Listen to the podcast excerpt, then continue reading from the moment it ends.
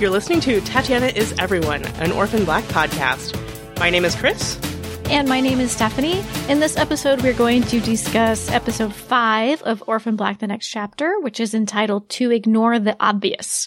We will discuss everything that happened in that episode, but there shouldn't be any spoilers for future episodes. And pandemic disclaimer once again, we are recording this during June 2021. The COVID 19 pandemic is still a thing, and we are still a mess. If you are listening to this episode at any point, please forgive us. Thank you for listening. I think we're doing better though. Like, I'm talking to you more normally, kind of. uh, this is a thing that is, is improving with time. Yes. it's like, oh, right. I remember how this used to go. so why don't you tell us about the episode title reference, Kris? The episode title, To Ignore the Obvious, comes from Octavia E. Butler's Parable of the Sower. The full quote is, why can't I do what others have done? Ignore the obvious. Live a normal life. It's hard enough just to do that in this world. Very appropriate for our dear clone club. And and just uh life in general. the the times we live in. it's like, oh, this this is hitting extra hard right now. Does it hit different, Kris? As the kids say. I was just trying to make you say that. I know. So in this episode, we get some information about the Gemini population, which I don't remember hearing that phrase before this episode. Was it in there before this? I don't remember it being said before this episode either. I think we get it from Cosima looking through Sturgis's notes, he, and he talks about it when he's talking to Vivi, but I don't think they had a name before this episode. Okay. Also, where did they come up with the name the Gemini population? Well, it's such an obvious name, right? Because you've got Gemini as the twins. Project Leda is way more subtler. it does feel a little on the nose. Not that I'm trying to compare the Leda clones to the Gemini population. I'm sure they're nice people. I'm not trying to say. No, no, we're criticizing the naming conventions of the people in charge of these things. Get more creative, damn it. Be more creative than the Gemini population. But we got more information about them in this episode. And I, I including say, what they're called, including what they're called. And I must say, in retrospect, I thought it was very well done that the writer set up the fact that Charlotte was more eager to sort of be open and talk about being a clone than the rest of our, our, our Leda clones. Because when she gets put in this situation where she's in the same, in the same room with Dana and Dana's like, you're not the person that I thought you were, but I recognize you. It made it far more feasible that Charlotte would be, would be the one who would be willing to just dive in and tell her as much as she could in that particular moment. And it's one of those things, again, like all of this makes sense to me, right? Cause like, we know that Charlotte grew up knowing that she was a clone. The Gemini population grew up with each other. So it's, it's not new information to any of them. They've just kind of always known this versus the Leda clones, our clone club. They, you know, had to find that out as adults and it's, it's just a different experience of life. Their unique genetic situation. Yes. But it is interesting finding out that for sure all of the rest of the Gemini population seems to know about each other, but Vivi doesn't exactly. Like, she has these memories, but she thought they were not actual reality. Because it seems that they took her out of that situation and basically brainwashed her into thinking that that was all stuff that she had made up that raises a question of why, you know? yes, exactly. Yeah. Why did they do that? Why did they have her know she was a clone or at least be aware of her other clones at first, but then pull her away? Dana talks about, oh, it was maybe a social experiment to give each of them to these different people who worked for government agencies. So was that also a piece of the social experiment? Or did they maybe come to realize it would be beneficial for uh, for the sake of the social experiment beneficial to have one of the the Gemini population removed from the group. I feel like I should go back and reread the Helsinki series, the comic Same. book series, because I keep thinking this seems kind of like that, right? Because they they were raised knowing each other, so it's like were they trying to recreate that? Did they even know about that? I just have questions. Not that they're necessarily going to be answered. Again, like pinging all of these various orphan black related memories, I guess is really what I'm trying to say. Yeah, It's like, oh yeah, I need to I need to go revisit that at some point and see how close that is to this. See if they're related, I guess. We hear Dana express some surprise at how many Leda clones there were, so we get the sense that there's not nearly as many clones in the Gemini population, but she also doesn't give us a firm number. I was thinking like 10ish, maybe a dozen at the most. I, I, but I, I'm curious how many clones are actually in the Gemini population. It seemed like there was enough that they had to send them to their own elementary school. Like if there was just three of them, or maybe even four of them, maybe that wouldn't have been strictly necessary. Quadruplets are rare, but not beyond the realm of possibility. So it makes me think there's probably more like, I don't know, eight or more. This is just me being speculative, though. I have no clue. hmm Do we think it's sort of like a Castor situation? right? Because there was like maybe a dozen Castor clones, right? There wasn't a whole lot of them the same way that there were Leda clones. I don't remember the Castor stuff as well as I do the Leda stuff. I apologize. Right. No, I was thinking the same thing. Like I don't I don't remember like a specific number, but it does seem like it was, you know, not more than a roomful. Right. Dana seems to tell Charlotte that whatever disease they have isn't fatal. And then Sturgis, I think, confirms that when he's talking to Vivi later on. But we mm-hmm. also don't get a sense of whether they're being treated successfully. So I'm left wondering how concerned we need to be that Charlotte's been exposed to this disease and what that will mean for her. Well, here's another question too, because like, yes, okay, they're all clones theoretically of each other, but is there enough variation that it would cause unpredictable effects? Charlotte's from a very different batch of clones compared to the Gemini population. So maybe she's different enough that it won't affect her. She's she feels like she's maybe experienced some symptoms, but we don't know for sure for sure that she's actually sick. But she's stuck in that hospital and I'm worried about that too. Is she just gonna hide under Dana's bed forever? Like what's gonna happen? Yes, that is exactly what's going to happen. no, I don't remember. I don't remember. At least Dana's nice. Dana does seem to be pretty nice, so that's good. So Allison is is waiting for Charlotte outside of the hospital and she gets the opportunity to fail at being sneaky again.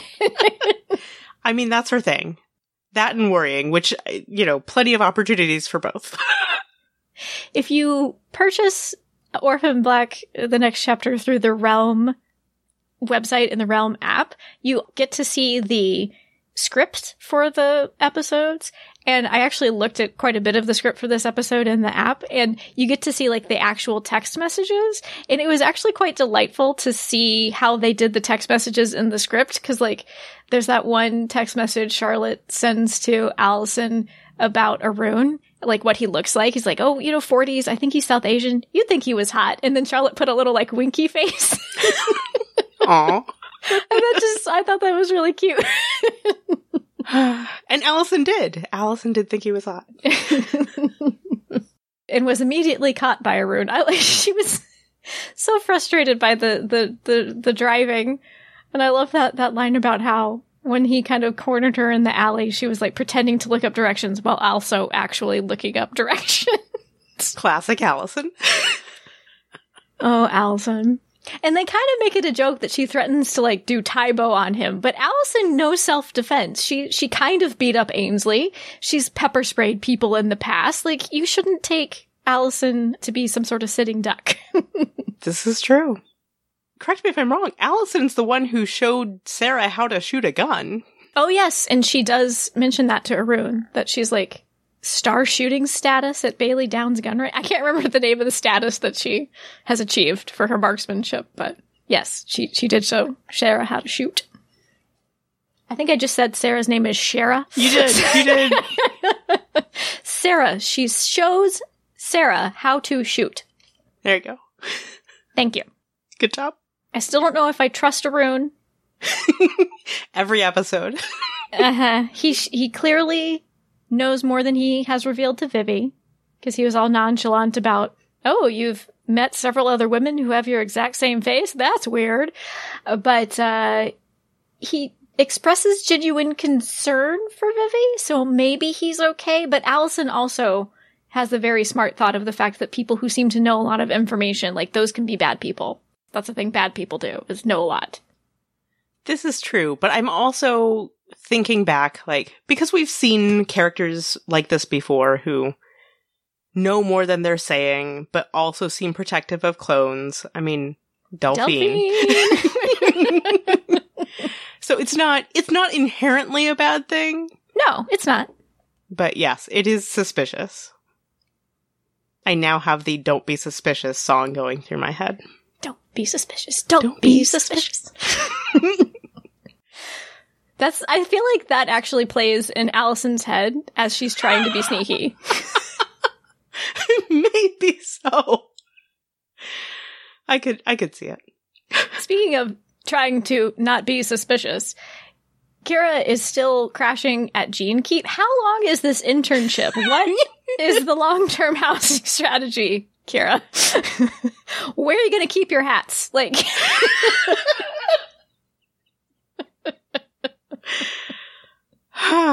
there've been no, there's been no evidence of hats in this series so far. well, uh, are, are, okay, literal hats, yes, but the figurative hats are all, all over the place in this episode. Cause she's getting so flustered around, um, and it's very cute. Those are hats one keeps inside, Stephanie. one does not need external storage for figurative hats. But no, I just I I cringe through that entire sequence of Kira like startling herself awake and then knocking things over. it's like, no, Kira, no. If you're gonna be that clumsy, you can't be living uh, a secret life inside of a storage closet. Okay, but clearly, Dr. Bai and the network download, super shady. We cannot trust them. Of course. Because we know the tag project can target specific genetic markers. That's how they made the Gemini population sick. And what does GeneKeep have is an entire database of unique genes found in specific populations. Oh no. And of course, M described Dr. Bai and granted Kira also as true believers. Oh yeah, that's never a good sign. I was gonna say that that's either like a really good idealistic thing or it can be very, very scary. And often in these instances, very scary. this whole thing with like genetically targeting specific people and populations, does that also remind you of Killjoys? It does remind me of Killjoys, and it reminds me of that episode of Fringe, where with the candle that they used to like disperse the agents that could be targeted for a particular group of people. Do you remember what I'm talking about? I did not watch all of Fringe, so no. Okay, that's fair. But yes, it did remind me of some other sci-fi properties that we have enjoyed in the past. There's a there's a recommendation for everyone. Go watch Killjoys. Go watch Killjoys. It's excellent.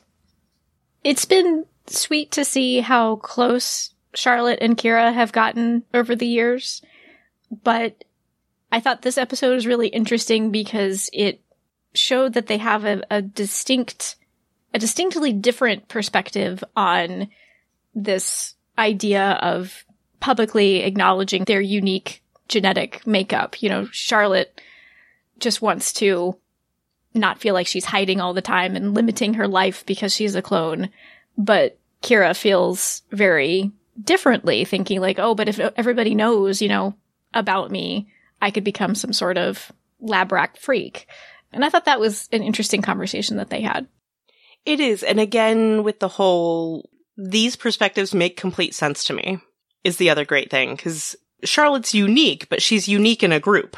And Kira has this one particular thing that she knows everybody is going to be seeking because she can get hit by a car and be fine. Yeah. It's amazing. And she knows it's amazing and she's grateful for it, but also, you know, if people find that out in a specific way or if specific people find that out, that could get real scary real fast. And so even though Kira has been pushing back this entire time about Sarah's overprotectiveness and keeping her isolated, I I think Kira also understands why, clearly, her Mhm. mother feels so protective about her and her DNA and her genome. So Kris, are you are you ready? Can I talk about Cosima and Delphine? No, you cannot, Stephanie. Of course you can. I don't know that you're prepared. I have a lot of emotions about this episode. A lot happened in this episode. I enjoyed this episode a lot, and I had a lot of feelings. There was there was a wife nest, and there were nose boops. It, oh, this is this is similarly satisfying to reading fanfic. Like in listening to these episodes, it kind of reiterated like why fanfic is so appealing because especially with characters who you primarily have interacted with on the screen, you know, getting to read what they think and, you know, get a better sense of their feelings. Like it's just, it's satisfying, you know? But this is kind of cool because it's, it feels like fanfic, but it's canon. So that's kind of interesting. It's true. You don't necessarily get a whole lot of the like casual domesticity in like a TV show. It is nice to see here. There's nose boops, Kris. I I know. multiple nose boops. But and I love the conversation that they had where Cosima's just like, I don't want you getting involved in something dangerous and getting hurt. And Delphine's like, so then you understand where I'm coming from. They just care about each other, Kris. They don't want each other to be hurt. And I have yet to have to scream, Delphine! Though you did text that to me the other day. I did because I was rewatching season two and I got to the Oh. point where Delphine didn't tell Cosima when she realized that the stem cell treatment had come from Kira, and I was like, no, bad call. I understand why you're doing it, but bad call. So I have yet to have to Delphine because she has not, so far at least, done something that she knew Cosima wouldn't want her to do. But Cosima! Clearly, you're going to make things worse. Right? It's Clearly. like don't don't make promises you can't keep. don't make promises you know you're not going to keep. I mean, maybe she genuinely thought she wasn't going to make things worse, but also, why would she think that? History has told us that no, whether you mean to or not, it's gonna get worse.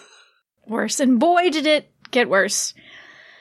I had foreboding feelings, but it was kind of nice to see her get kind of like energized by having stuff to do again. Like she phrases it that she's back on her bullshit, which, and like that was fun. And, and in the past, she hasn't really been one of the, the sneaky clones, you know, she's just kind of like walked into places and been like, this is an awkward situation, but I'm here and I'm doing my best. um, I mean, Cosima's version of sneaky is like putting a hat on, maybe taking off her glasses. being a lesbian supporter, you know. But we got to see her be sneaky, uh, which was fun to read about her breaking into Sturgis's apartment and being very judgmental of his choice of passcodes. also, just like a four-digit passcode. No, you need at least like six. Four digits is not enough. It's Come true. on. It's true. If I have to type in six digits to get in my cell phone, you should have to type in six digits too. That is exactly what. I was thinking right now. Is Right? Because that's not even a recent change that Apple has made, and like No. this is supposed to be in the future. Why? Why still only four? Nonsense. I'm I'm gonna jump in here for a moment to say I enjoy. I, I enjoy how judgy all of the clones are about everyone else's security measures. It's like, yeah, that makes sense to me. They have enough experience by now. They're kind of like, what is what is wrong with everyone else? Well, because Vivi was judgy when she broke into Allison's house. I know that's what makes it funnier. Once she got inside, though, she was impressed with the lock on the door. So, like, that makes sense. But then she found, like, passwords on a post it note. People get judgmental about the password on the post it note. And, like, the thing is, as long as it's a strong password, it's okay if you write it down on the post-it note because the most hackers they're not going to be able to see your post-it note. But you can't use Sestra as a password. That's a bad password, Allison. you need to beef up your passwords. If you're going to have a good lock on the door, use better passwords. It's true. Okay, I'm sorry. Return to your Cosima talk. Again, I don't think this was necessarily a direct reference to the series, but when Cosima was in Sturgis's apartment and she hears, you know, Vivian Sturgis about to come in and she's trying to hide and she's like, I couldn't find a place to hide in the open floor plan, my brain immediately said, you can't hide in minimalist furniture, Cosima. That's true. Continues to be true. But Cosima did, before she had to hide from Sturgis and Vivi, she found some important stuff in the safe that I kind of wanted to, to go over real quick. So the three things that she names, besides it, she found like the chart talking about the tag project implementing against the Gemini population.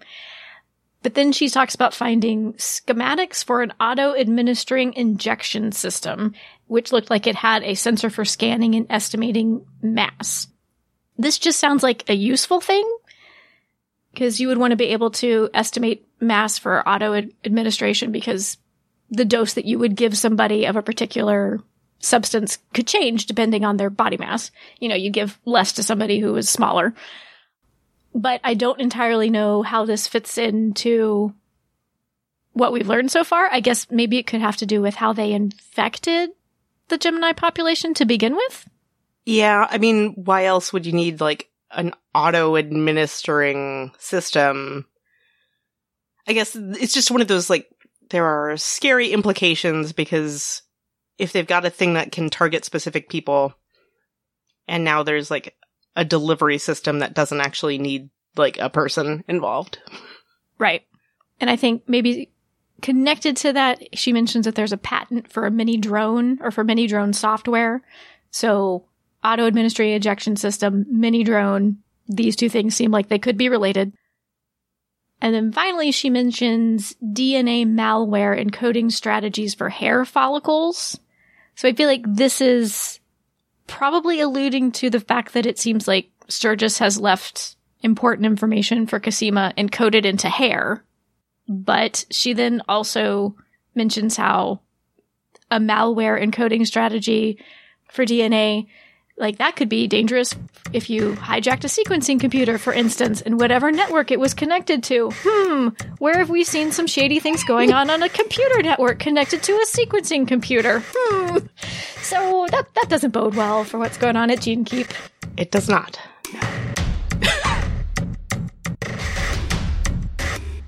For the past couple of episodes, I think it's been pretty clear that Cosima feels frustrated about things that are happening in her life right now.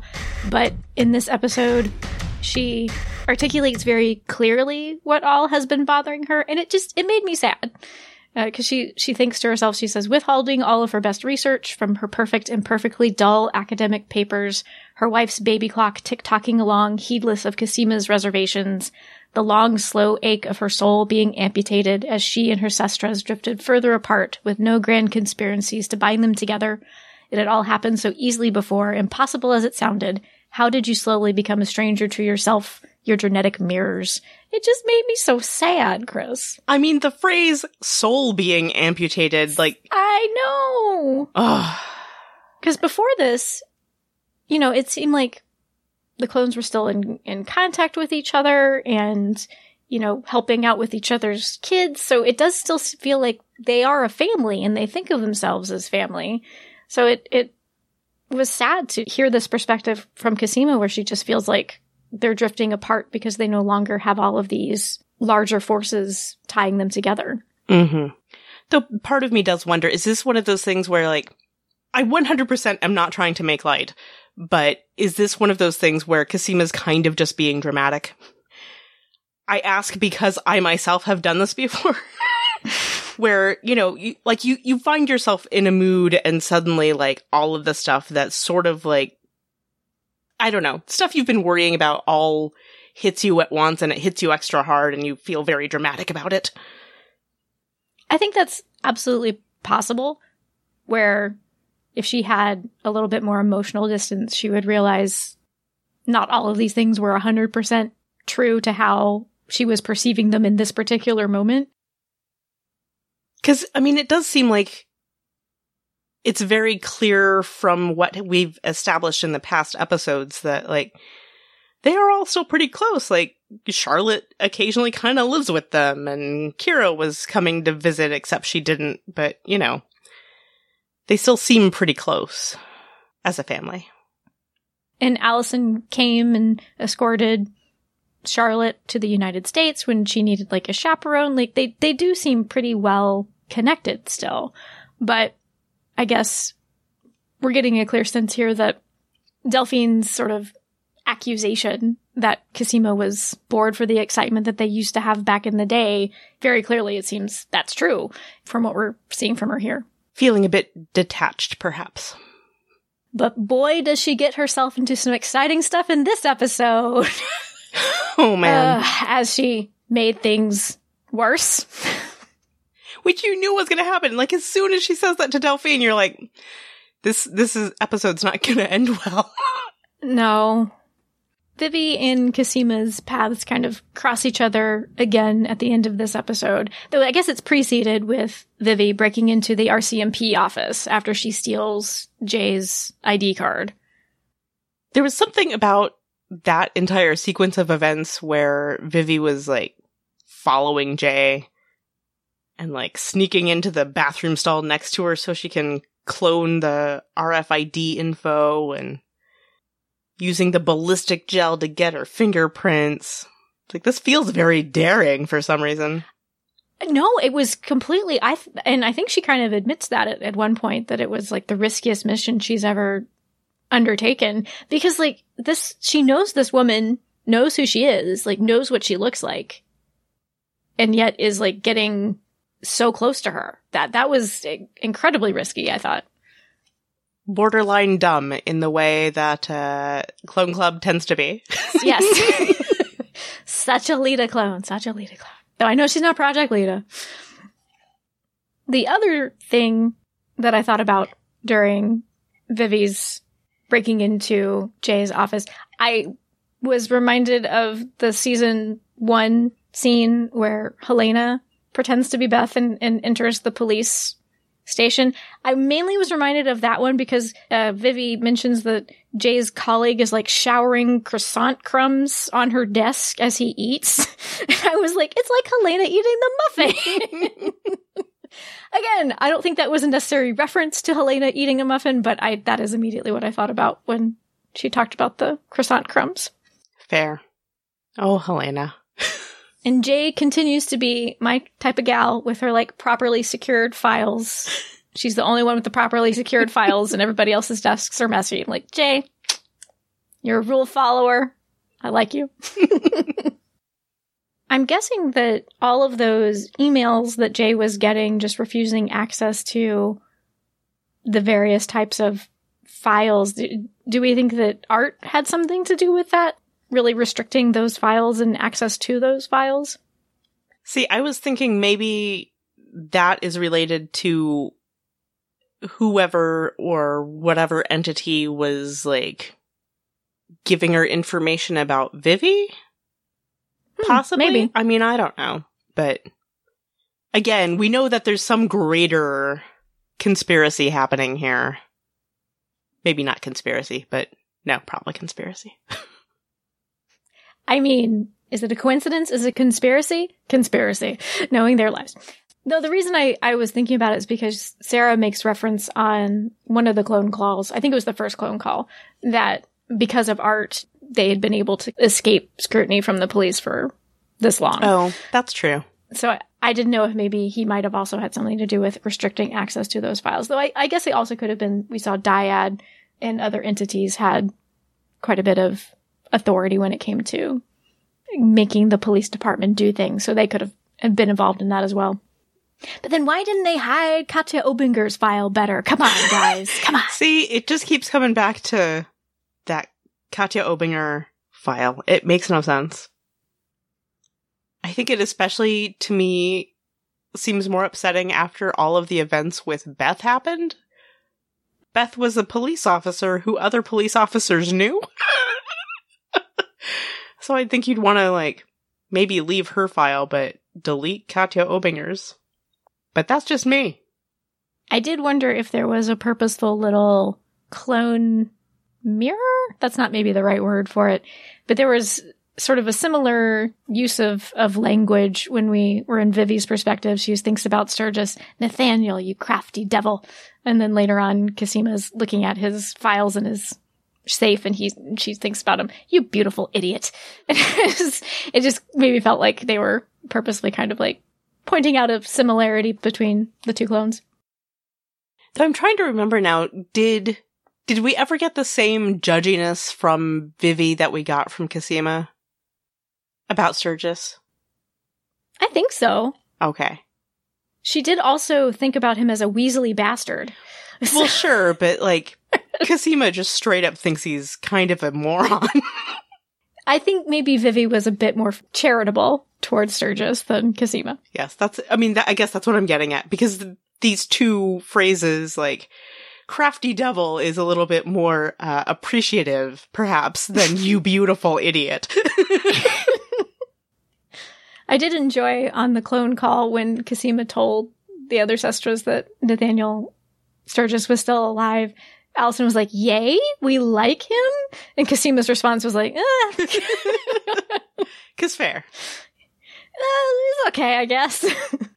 He's not actively evil, from what we can tell.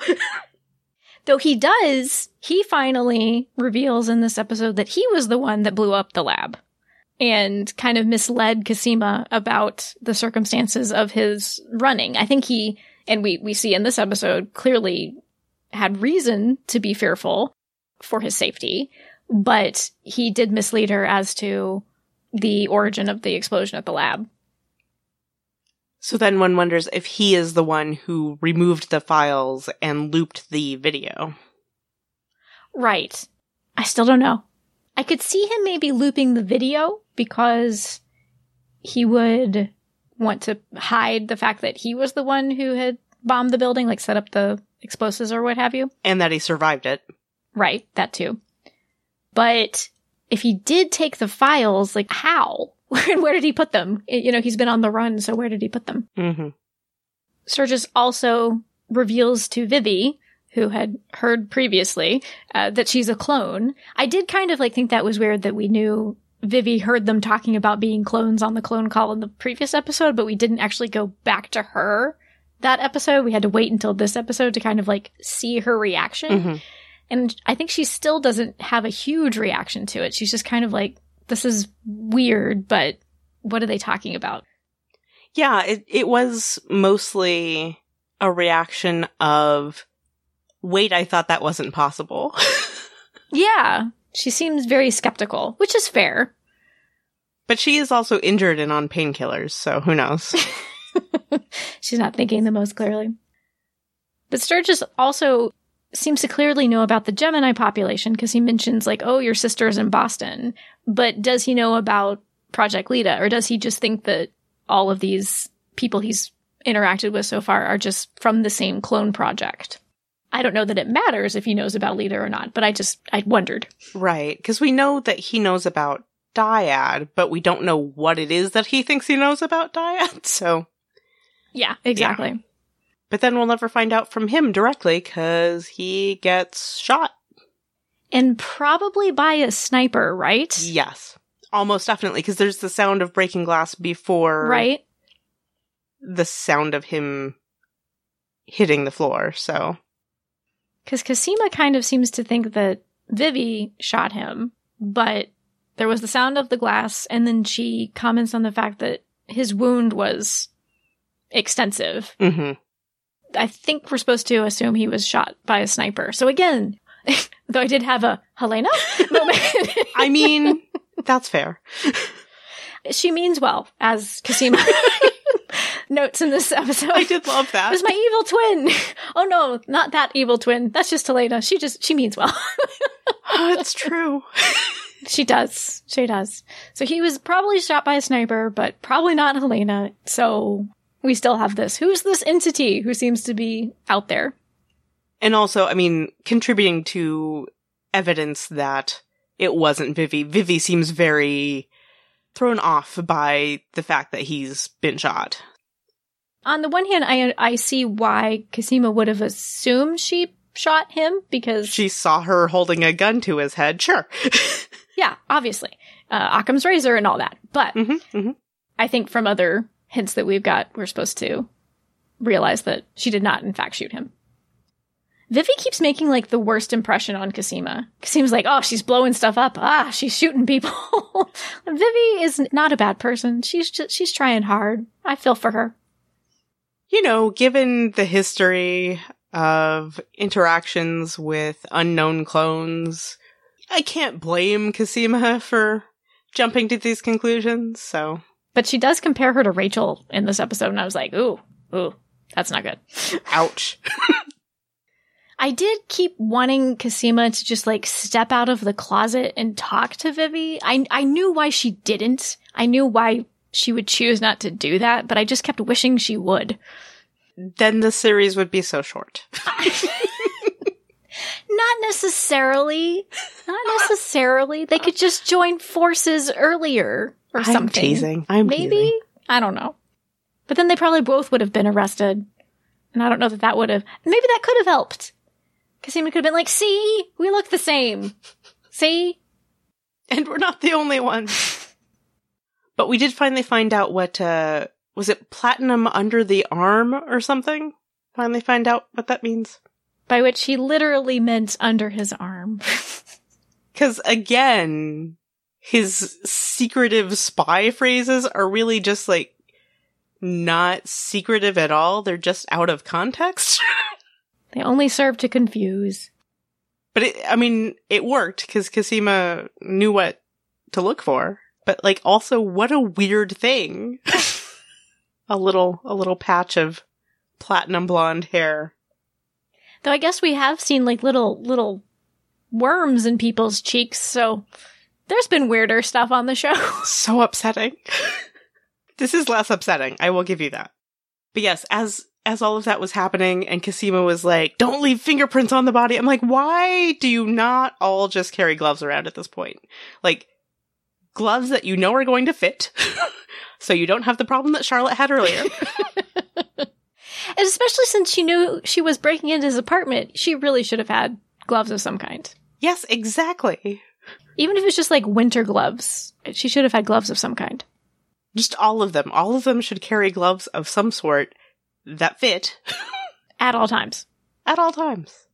Yeah, There were a couple of things in this episode that just struck me as, you know, these were decisions that the writers made for the story that just felt felt so right. First of all, that Cosima went over on an electric scooter. Like, yes, she, yes, she would go over to his house on an electric scooter. That is definitely how Cosima would have arrived there. Mhm. And the other thing is that this format allows Cosima to use the F word and it just feels so right. I'm like, yes, this was missing from the show.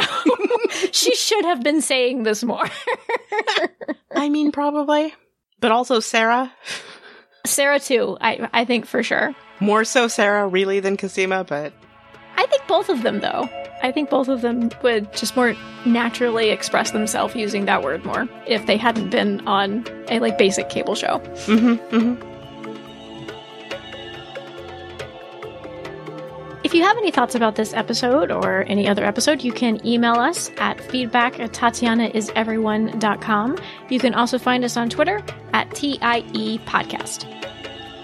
Tatiana is Everyone is part of the Ask Genre TV family of podcasts. To find our other podcasts about Lost Girl and Killjoys, visit our website, askgenretv.com. In this episode, Helena's good intentions were played by Tatiana Maslany. Thanks for listening.